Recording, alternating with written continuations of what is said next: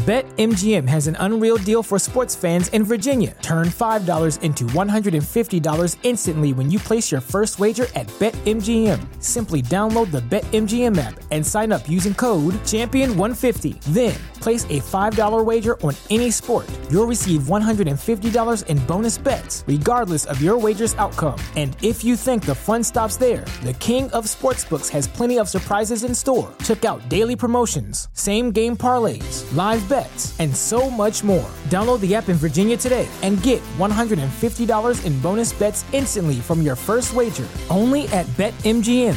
BetMGM and GameSense remind you to play responsibly. See BetMGM.com for terms. 21 plus only. Virginia only. New customer offer. Subject to eligibility requirements. Rewards are non-withdrawable bonus bets that expire in 7 days. Please gamble responsibly. Gambling problem? Call 1-800-GAMBLER. Promotional offer not available in Washington, D.C.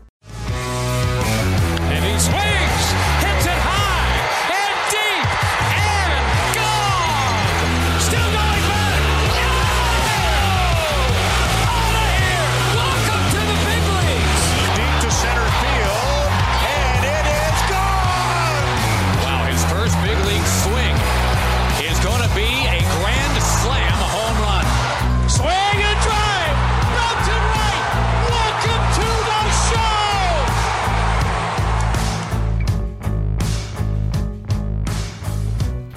Welcome back to The Call Up, your go-to podcast on the future stars of Major League Baseball. I'm your host, Arm Layton, and on today's episode, we have an interview with Orioles prospect Coby Mayo, a guy we've talked about plenty on this podcast, a bat that I think is one of the best in the minor leagues, point blank period, especially for his age at his level, and you can kind of see through our conversation why he has been able to perform to such a high level at the AA level as a 21-year-old. I mean, the numbers are absolutely ridiculous. I'll get into that in a moment. He's from South Florida, Marjory Stoneman Douglas, which has just been an absolute pipeline of a high school for big league talent. I mean, we're talking about Jesus Luzardo. We're talking about Anthony Rizzo, Colton Welker, and then Mayo, as well as Roman Anthony in the Red Sox organization, who's really rising quickly. And there's several other players that are making their way through college ball and probably in the minor leagues as well from that high school. So absolute pipeline for talent. No surprise that Mayo kind of hit the ground running relative to most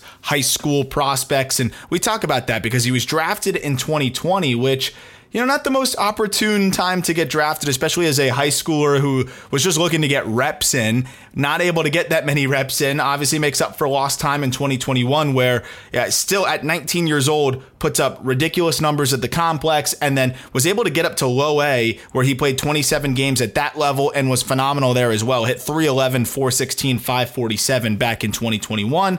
Then last year, I think there was a lot of hype, a lot of excitement around Mayo, and understandably so. The guy tore up the complex as a teenager and then really showed out in those 27 games at the low A level. He was really solid last year, but he talked about something that I don't know if it got enough, I guess, coverage, but that's usually what happens. We don't know exactly what's going on with minor leaguers. He talks about how he was a little banged up last year, dealing with a bit of a back issue, and still was able to hold his own with some really aggressive assignments. 20 years old, starting the year at high A, put up good numbers there. They bump him up to double A, and he's fighting these back issues while holding his own in double A. He finishes the year with an above average slash line, hit 19 home runs, and put up a 110 WRC plus while being much younger than his competition. But as you'll see in our conversation, that's not nearly enough for Coby Mayo, and he wasn't thrilled with the 26% strikeout rate. He wasn't thrilled with the 9% walk rate. We talk about some of the adjustments he's made with his approach, some tweaks with the swing, and just some really interesting tidbits that he added about just how much he's been able to learn in this extremely talented Baltimore Orioles organization, a little bit on making that decision to forego his commitment to the University of Florida as a fourth-round pick. Of course, he got a nice signing bonus, an overslot bonus, which is what you got to do to be able to sign talented high schoolers away from really good college commitments here. And it seems like the decision has worked out really well for Mayo as a guy that seems like he could make his big league debut before his 23rd birthday, which is really impressive when you lose that first year of development as well. Mayo entered the season as the 82nd ranked prospect in baseball for us, and I can promise you in our midseason update, he is going to be way, way up there, which, again, we put him in the top 100 despite the slightly underwhelming year for his standards, I think, which was because of the batted ball data, because of the high-end makeup, which you'll see in this conversation, and also just the big-time offensive upside you can dream on with the physical projection. This is a big dude at 6'5", 230 pounds, and he looks like he could still continue to get stronger. He's still tapping into that power, which we talk about as well in the episode. But when you're the 82nd ranked prospect going into the season, and then you put together a 75 game stretch where you hit 315, 431, 623, that's a 182 WRC plus at the AA level as a 21-year-old, while cutting the strikeout rate by a couple points to 24% and upping the walk rate to 15%. I mean, what is there not to like about Coby Mayo? To me, he should be a consensus top 100 prospect. I think he will be by the end of the year, and I think he could very easily be a consensus top 60 or so prospect. He'll be inside of our top 50. I can guarantee you that. He's a really awesome dude to talk to. I think you're really going to enjoy this conversation with him and come away. I say this often with the guys that, you know, really impressed with the way they're able to kind of unpack their career so far, talk about what they're working on, and just really peel back the curtain. It shows you a lot about the maturity of a young professional player here and how much he takes advantage of the talent around him and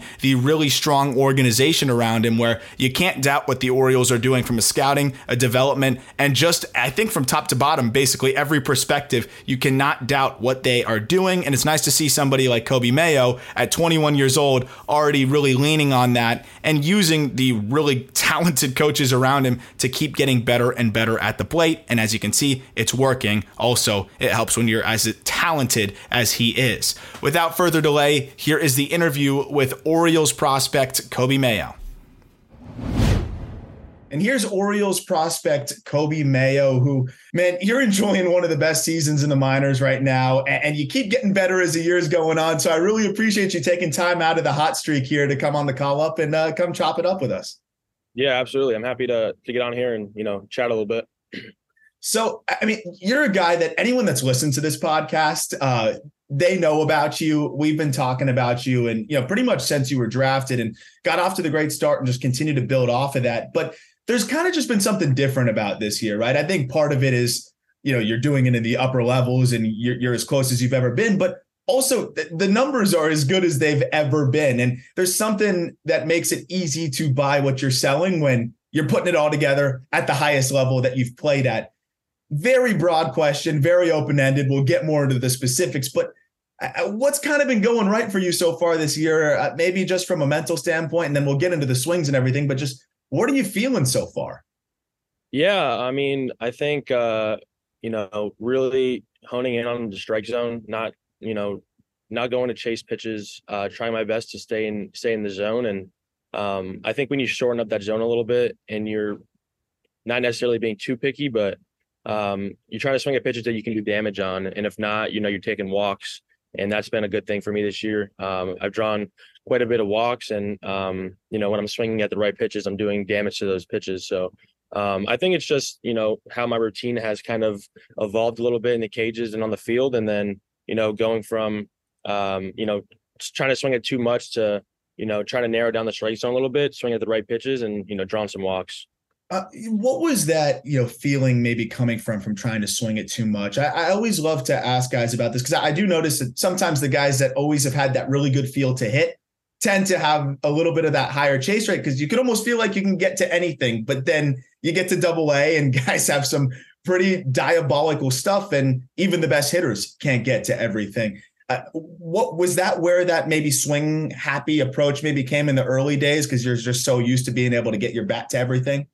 Yeah, I mean, I think my whole life I've always tried to, you know, not necessarily swing at the right pitches, but, you know, I feel like I could do damage on a lot of pitches. So I wasn't necessarily worried about walking when I was younger, but, you know, last year in AA when I got here, you know, guys were really good. They didn't care if, you know, you got 0-2 and they threw you four straight sliders in the dirt. Like yeah.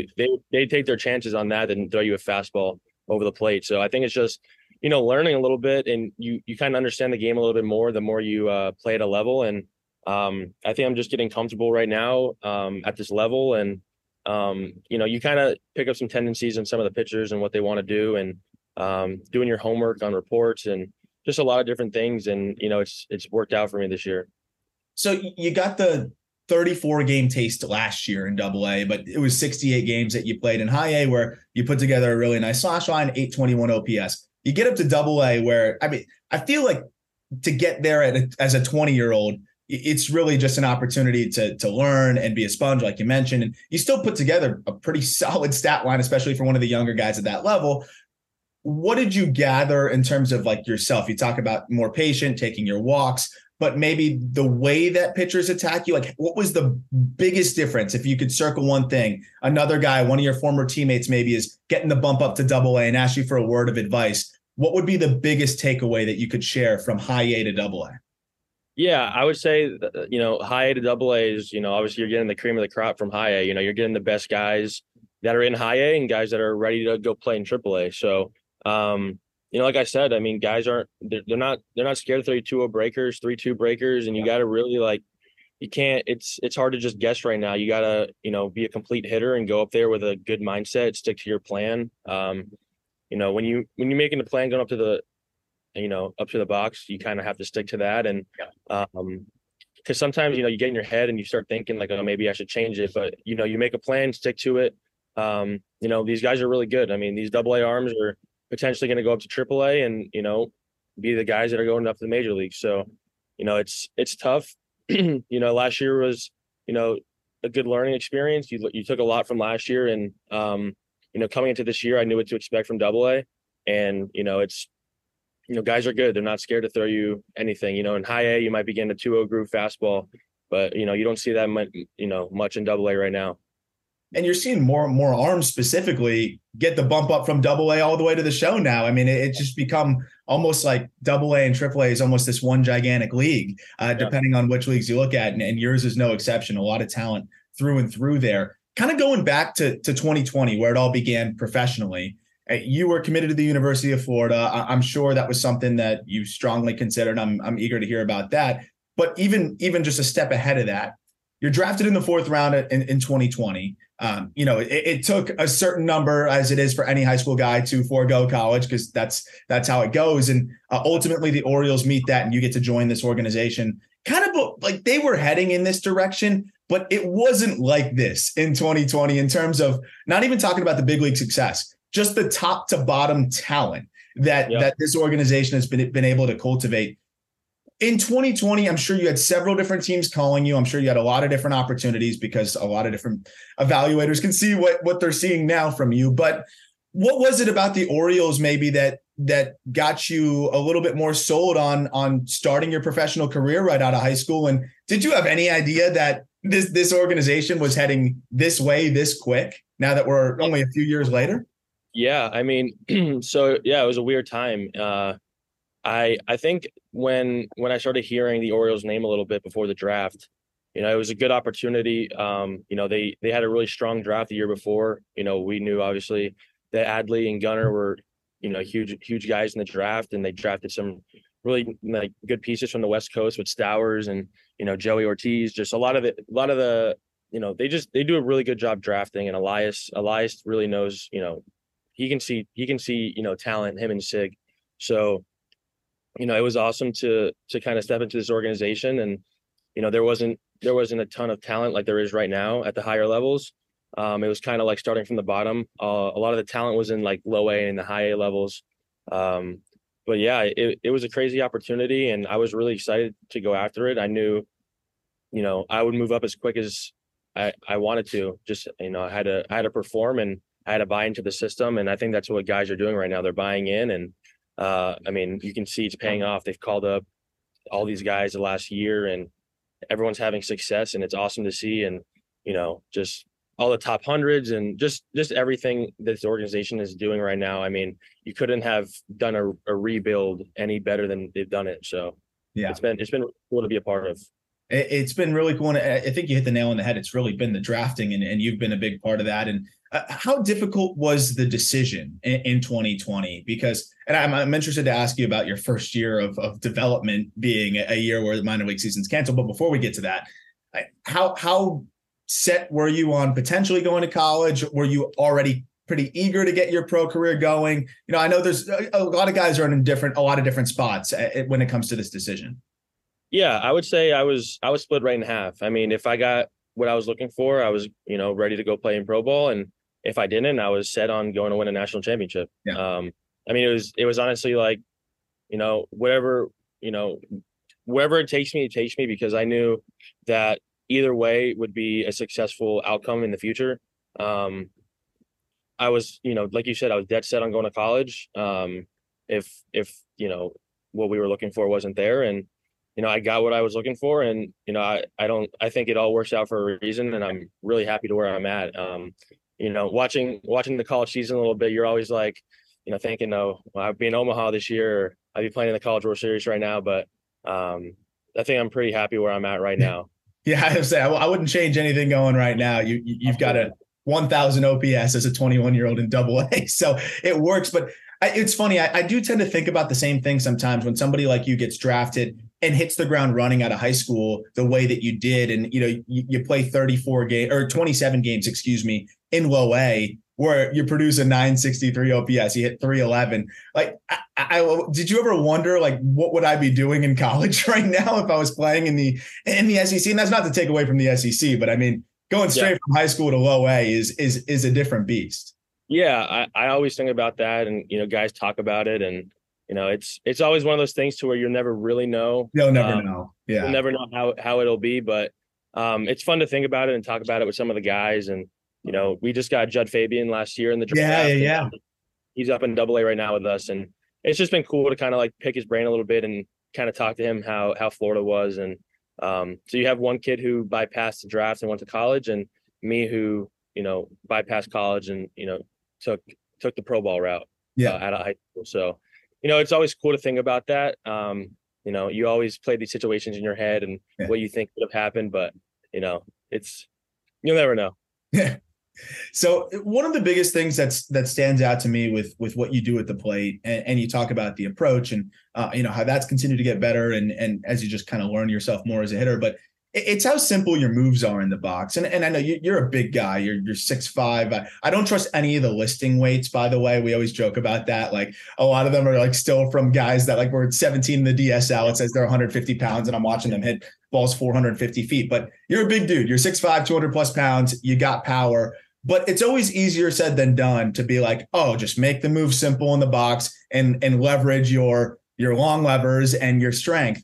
But that's exactly what you do. And it seems like every time I check in and I watch video, it's just more simple and more comfortable and more repeatable. But you've always kind of been that way, right? What's been the like development of your swing as you've gone? And, you know, how different is it from when you first started in Pro Bowl? And maybe what are some of the small changes that have kind of helped you just find that consistency on another level? Yeah. When I got into Pro Bowl, it was rough, man. Like, I was out no high school season for, you know, 3-4 months, and, you know, we hit the ground in Instructs in October of 2020, and, you know, we were there for 3 weeks, and, you know, then I had another 3-4 month break before 5 month break before spring training, because we didn't start until April that year. So I was completely uncomfortable with what I was doing. I didn't really have a set stance in the box. I didn't really know what. I watched a lot of video after I got hurt in 2021.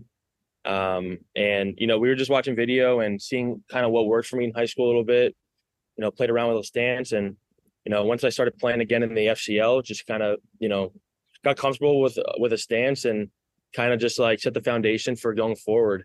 And I would say just this year in general, you look back into spring training and I was super, super wide, you know, wide base. And I think over the course of the year, I've narrowed up a lot. That's helped me, you know, drive balls to the right side of the field, stay more like in my legs. Just everything's been a lot more simple right now, and keeping my weight on my front half really quiet, not trying to have a big heavy move on my front side. And, you know, when you're doing that, you're seeing the ball a lot better, and you're able to just have a more clean of a swing, really. Yeah. And we'll talk about that. This is why I love the StreamYard, you know, live breakdown that we do as well. That people that listen to this always will go over to our YouTube and check that out. But something that I always talk about on the podcast, and maybe I take it for granted, so I'm glad that I can, you know, have somebody like you to break it down a little bit more in a firsthand, you know, situation here, is a lot of times you see big guys, young hitters that aren't tapping into the power that people are expecting and, you know, maybe a higher ground ball rate. And I often emphasize the lower half, that forward move being a bit too early. You can get a little pushy, all of those things. Can you talk about maybe what your cue is in the box to, you mentioned kind of not having the weight as much transferring forward as early or whatever your cue may be, the back hip, holding that backside. Like, is that something that's always like your effort in the box and that you feel like allows you to tap into the power? And like, maybe what are some of those cues? I think for me, honestly, over the last 3 years with the Orioles, I came in, I think with a little bit more of a ground ball rate, you know, wasn't hitting the ball at a consistent launch angle, like at a effective one for me and what I was trying to do. So we kind of just manipulated the swing a little bit, started doing some work with, you know, different bats, different tools. And so we kind of developed my swing at a, you know, to be more of like a line drive to fly ball swing. So yeah, I think for me in the box, all I'm trying to think is staying on time with the fastball. I'm not thinking of anything mechanically. It's more just being on time with the fastball. And right now it's just, I try not to think too much when you're going good. You kind of just want to think less. Yeah. But I think be on time with a fastball. And like you said, sometimes when you're a little bit too out in front, you're either popping up or grounding out. But I think being on time is the biggest key for me right now with keeping the ball in the air. Yeah. And then in the cage, is there specific cues that you look for to kind of just get that muscle memory so you don't have to think about it when you're in the box? Yeah, I think just staying right center my first few rounds. It sounds crazy, but staying right center my first few rounds really sets up my path to like go to all sides of the field for that day. And, you know, just we always work on in the cage with, you know, line drives back at the net, you know, just consistent launch angles. Like you said, that forward move, just not being too heavy, not getting too far on my backside when I'm loading. Trying to stay in the hip a little bit and get some energy into the ground, so I'm not too quick with that move going forward.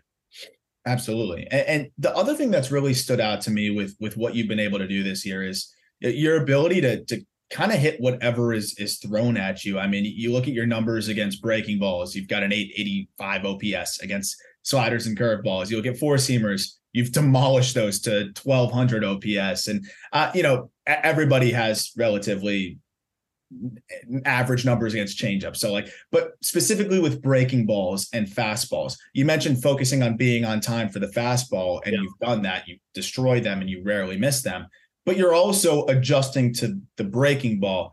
What allows you to do both? Yeah, I would say, you know, I think last year a little bit, I would always think pull fastball, and then I'd get a slider and I'd be out in front, swing and miss or ground it out. I think this year, you know, my approach is just staying, you know, middle of the field, right center with the fastball. Not necessarily trying to manipulate the swing, just how my timing is. And then if I see spin, just turn on it and, you know, and go. I mean, last week versus the Yankees Double-A team, they threw a lot of cutter sliders and they threw some hard fastballs. I mean, a lot of those guys were 96, 97, and you got to stay middle of the field with them, and they're going to throw you a good amount of off-speed stuff. So you see that off-speed, and you know it's the same swing. You're just catching it a little bit further out in front, and you're going to pull it to left field. So that's what's been a big cue for me, and not trying to be so Yankee with the fastball and staying on those sliders to left. That totally makes sense, and it's like, I feel like there's this balance of, and you've obviously found this balance so far this year and the way you're rolling, but you want to be able to be ready for both, but not be caught in between. And you feel like that's exactly what allows you to kind of find that balance of the two. Yeah. I mean, I think 100%. I think if you're in between pitches and you're thinking too much in your head about it, you're never going to be on time for anything. But if you're going up to the box with a good plan, you're getting your timing on deck. And you're looking for a fastball to do damage middle of the field, you know, and they hang a slider, you're going to be all over the slider. And what something else that's been working for me is what was it? It's being in like a swing mode almost. When guys are in the zone a lot, kind of just being swing mode, like you know they're going to throw you strikes. You know, a lot of these guys, when they're 60-65%, you know, in zone with their off-speed pitches, they're most likely going to throw you some strikes. So, you know, sometimes those sweepers can look really unhittable and start behind you, but if you're in that swing mode, you're going to be ready for those pitches. And I think that's been a big key for me, not being too passive, but also being aggressive enough to be swinging at those, you know, those big swoopy sliders early in the count. Totally makes sense, because those are the strikes that guys try to steal sometimes, and you don't want to let them steal those. So that totally makes sense, and I love that. Question on the power output as well. I mean, again, we always know the power's been there, but from a batted ball perspective, and also part of it is, and this is where we forget sometimes, like last year you were 20, this year you're 21, like you're continuing to just get stronger naturally. Yeah. But a 4 mile per hour jump in your 90th percentile exit velocity is, you know, that's hard to do. Even if you're a young guy who's getting older and just getting more physical. You mentioned some of the things that you did with like weighted bats and different things to use the ground and tap into more power. But even so, I feel like that's still a big jump. What do you feel like allowed that big jump? Was it a kind of a few different things? And, you know, were you even aware of how much the exit velocities have jumped this season overall? Yeah, to be honest with you, I wasn't super aware of it. I mean, I know it's been more consistent this year. You know, it's like, I feel like every other game, you know, getting a new PR with Exavilo. A lot of that comes in the off season, you know, putting in time in the weight room every day. And, but also like being in the weight room, it's not just about strength. It's about, you know, your hip mobility, your hamstrings, about everything else getting stronger. And, you know, the quicker you can rotate your hips and, you know, get your bat to the zone, and just, there's a lot of different factors. And, you know, like you said, getting bigger and stronger.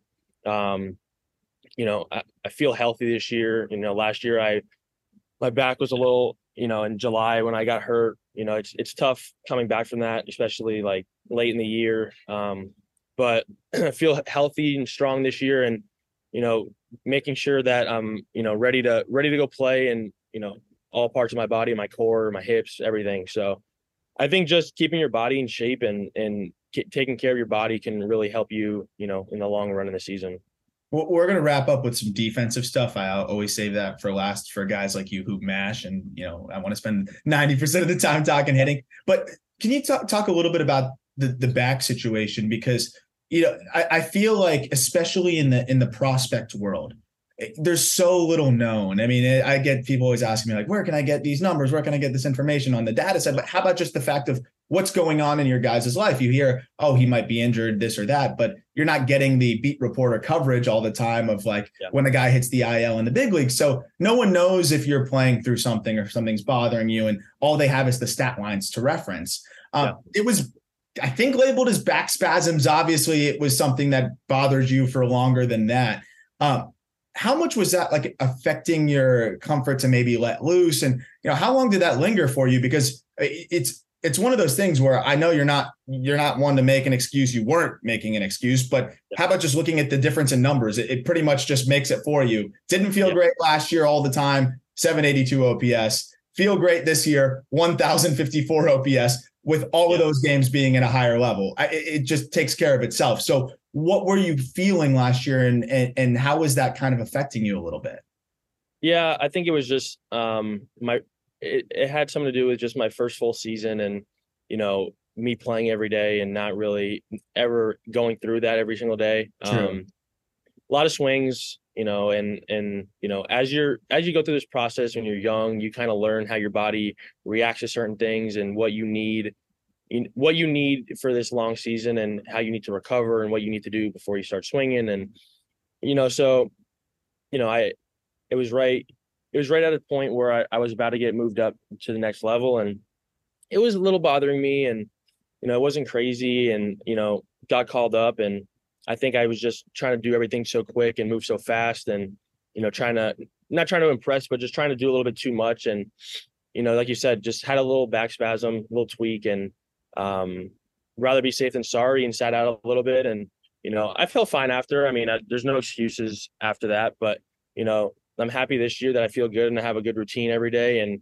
you know, taking care of your body is the number one most important thing you can do to stay healthy for a season. I think people really underestimate. I was talking about this with friend of the show and a buddy of mine, Matt Mervis. Like he was a college guy even. So he built his workload up a little bit more and went on the Cape and everything like that. But still, that first full pro season where he went the full year and then went to the Arizona Fall League last year, he's like, dude, I'd get a day off and wouldn't feel refreshed at this point. Like it's just a different beast. And I don't think people realize there's no other context where you're playing 100+ games like that. It's just ridiculous. And you really gotta get your body ready for that. And I guess the only way to do it is by playing the games, right? Yeah, 100%. I was just going to say, I mean, the only way to know how to get through it is you just got to play the games. You got to figure out, you know, what you need. And, it sometimes can suck because you don't really know what you need before the season, but you'll learn. And you know, if you have a long playing career, you know what you're gonna have to do to get through those seasons. 100%. And I mean, you're doing it real well right now. Like I said in the beginning, I mean, you've put up the numbers all year, but over your last 20 games, you're hitting over 400. So it seems like you're still rolling here.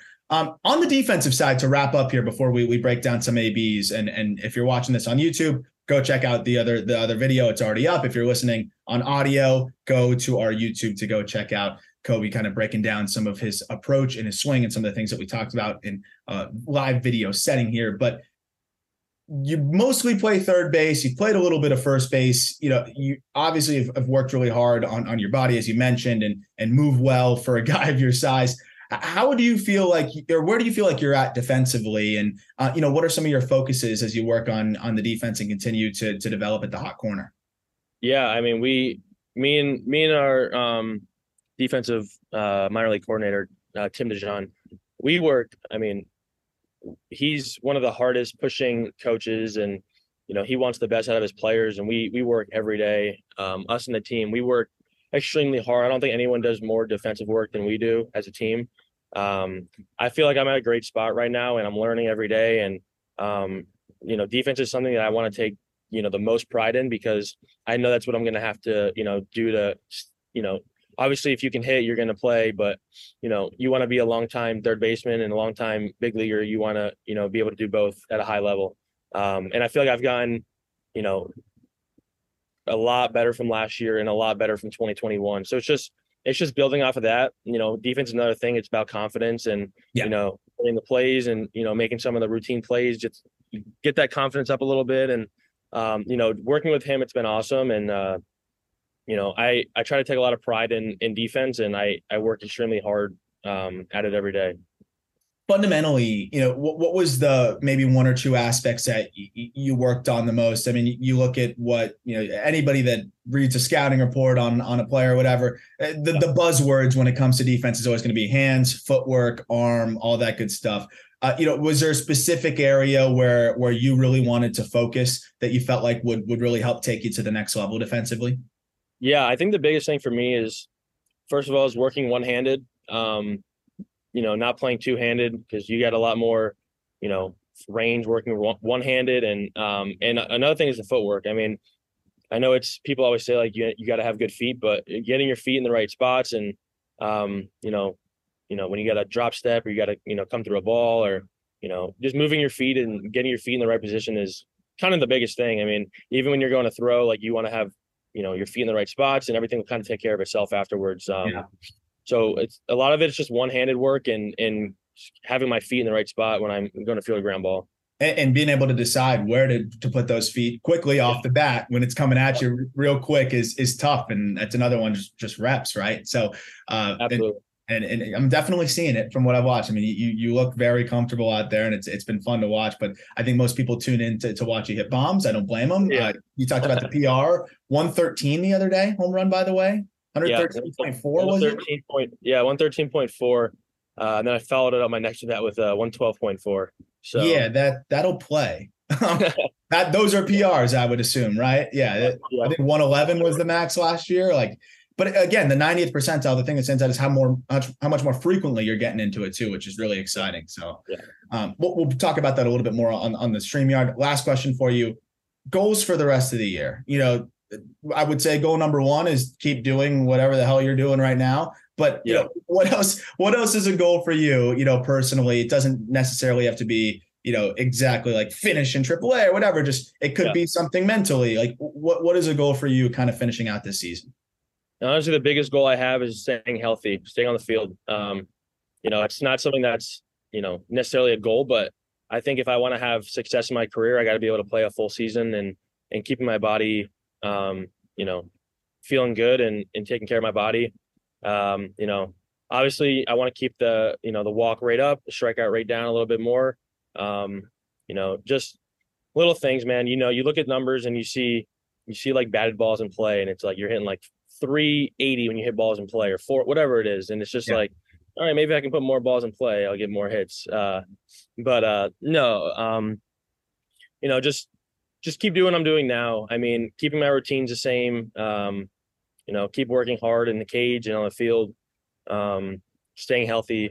I don't want to, I hate talking about like long-term goals, like how many home runs I want to finish with, you know, but you know, just keep doing what I'm doing. And I think everything will take care of itself. 100%. Well, by the way, on the strikeout front, last 21 games, sub 20%, walk rate staying at 14%. So you're doing it, brother. It's been awesome to watch you do what you're doing, and really excited to see you finish this year strong. And hopefully, maybe we'll see you in Norfolk by the end of the year. I think you've earned it. I know that's another one of those things that's out of your control, but you know, you have been awesome to watch this year, man. I really appreciate the time and pumped to see you keep rolling. Yeah, absolutely. This is awesome. Appreciate it.